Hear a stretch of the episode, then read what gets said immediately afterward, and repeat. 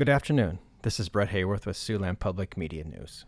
Two statewide South Dakota medical groups are warning that proposed federal staffing standards for nursing homes that accept Medicaid funding would have a large detrimental impact on such facilities.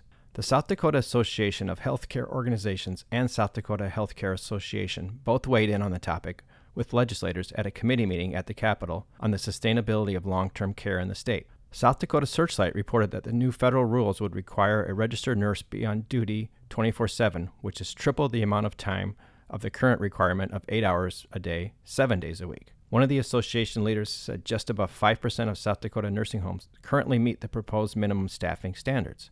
That would mean a huge majority of South Dakota facilities would have challenges to hire additional staff. The Centers for Medicare and Medicaid Services estimate about 75% of nursing homes in the U.S. would need to increase hiring to achieve the minimum staffing requirements. CMS said the staffing standards are intended to provide safer, improved patient care.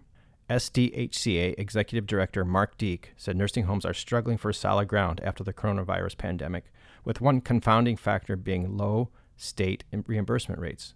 The new staffing requirements do not come with federal funding to meet them, Speakers told the committee members that nursing homes could close. 18 nursing homes have closed in South Dakota since 2015, often citing workforce and reimbursement issues.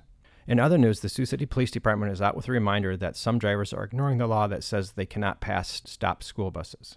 The department wants students to be safe while being picked up or dropped off by school buses. Two citations were given last week to drivers who did not stop for buses with flashing lights or extended stop signs, and more incidents are being investigated.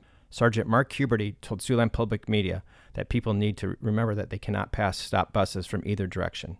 He added that law enforcement and school districts have a modern arsenal in their quest to pinpoint offenders. Many school buses now have video cameras that can record images of the vehicles passing stop buses, including capturing the license plate numbers.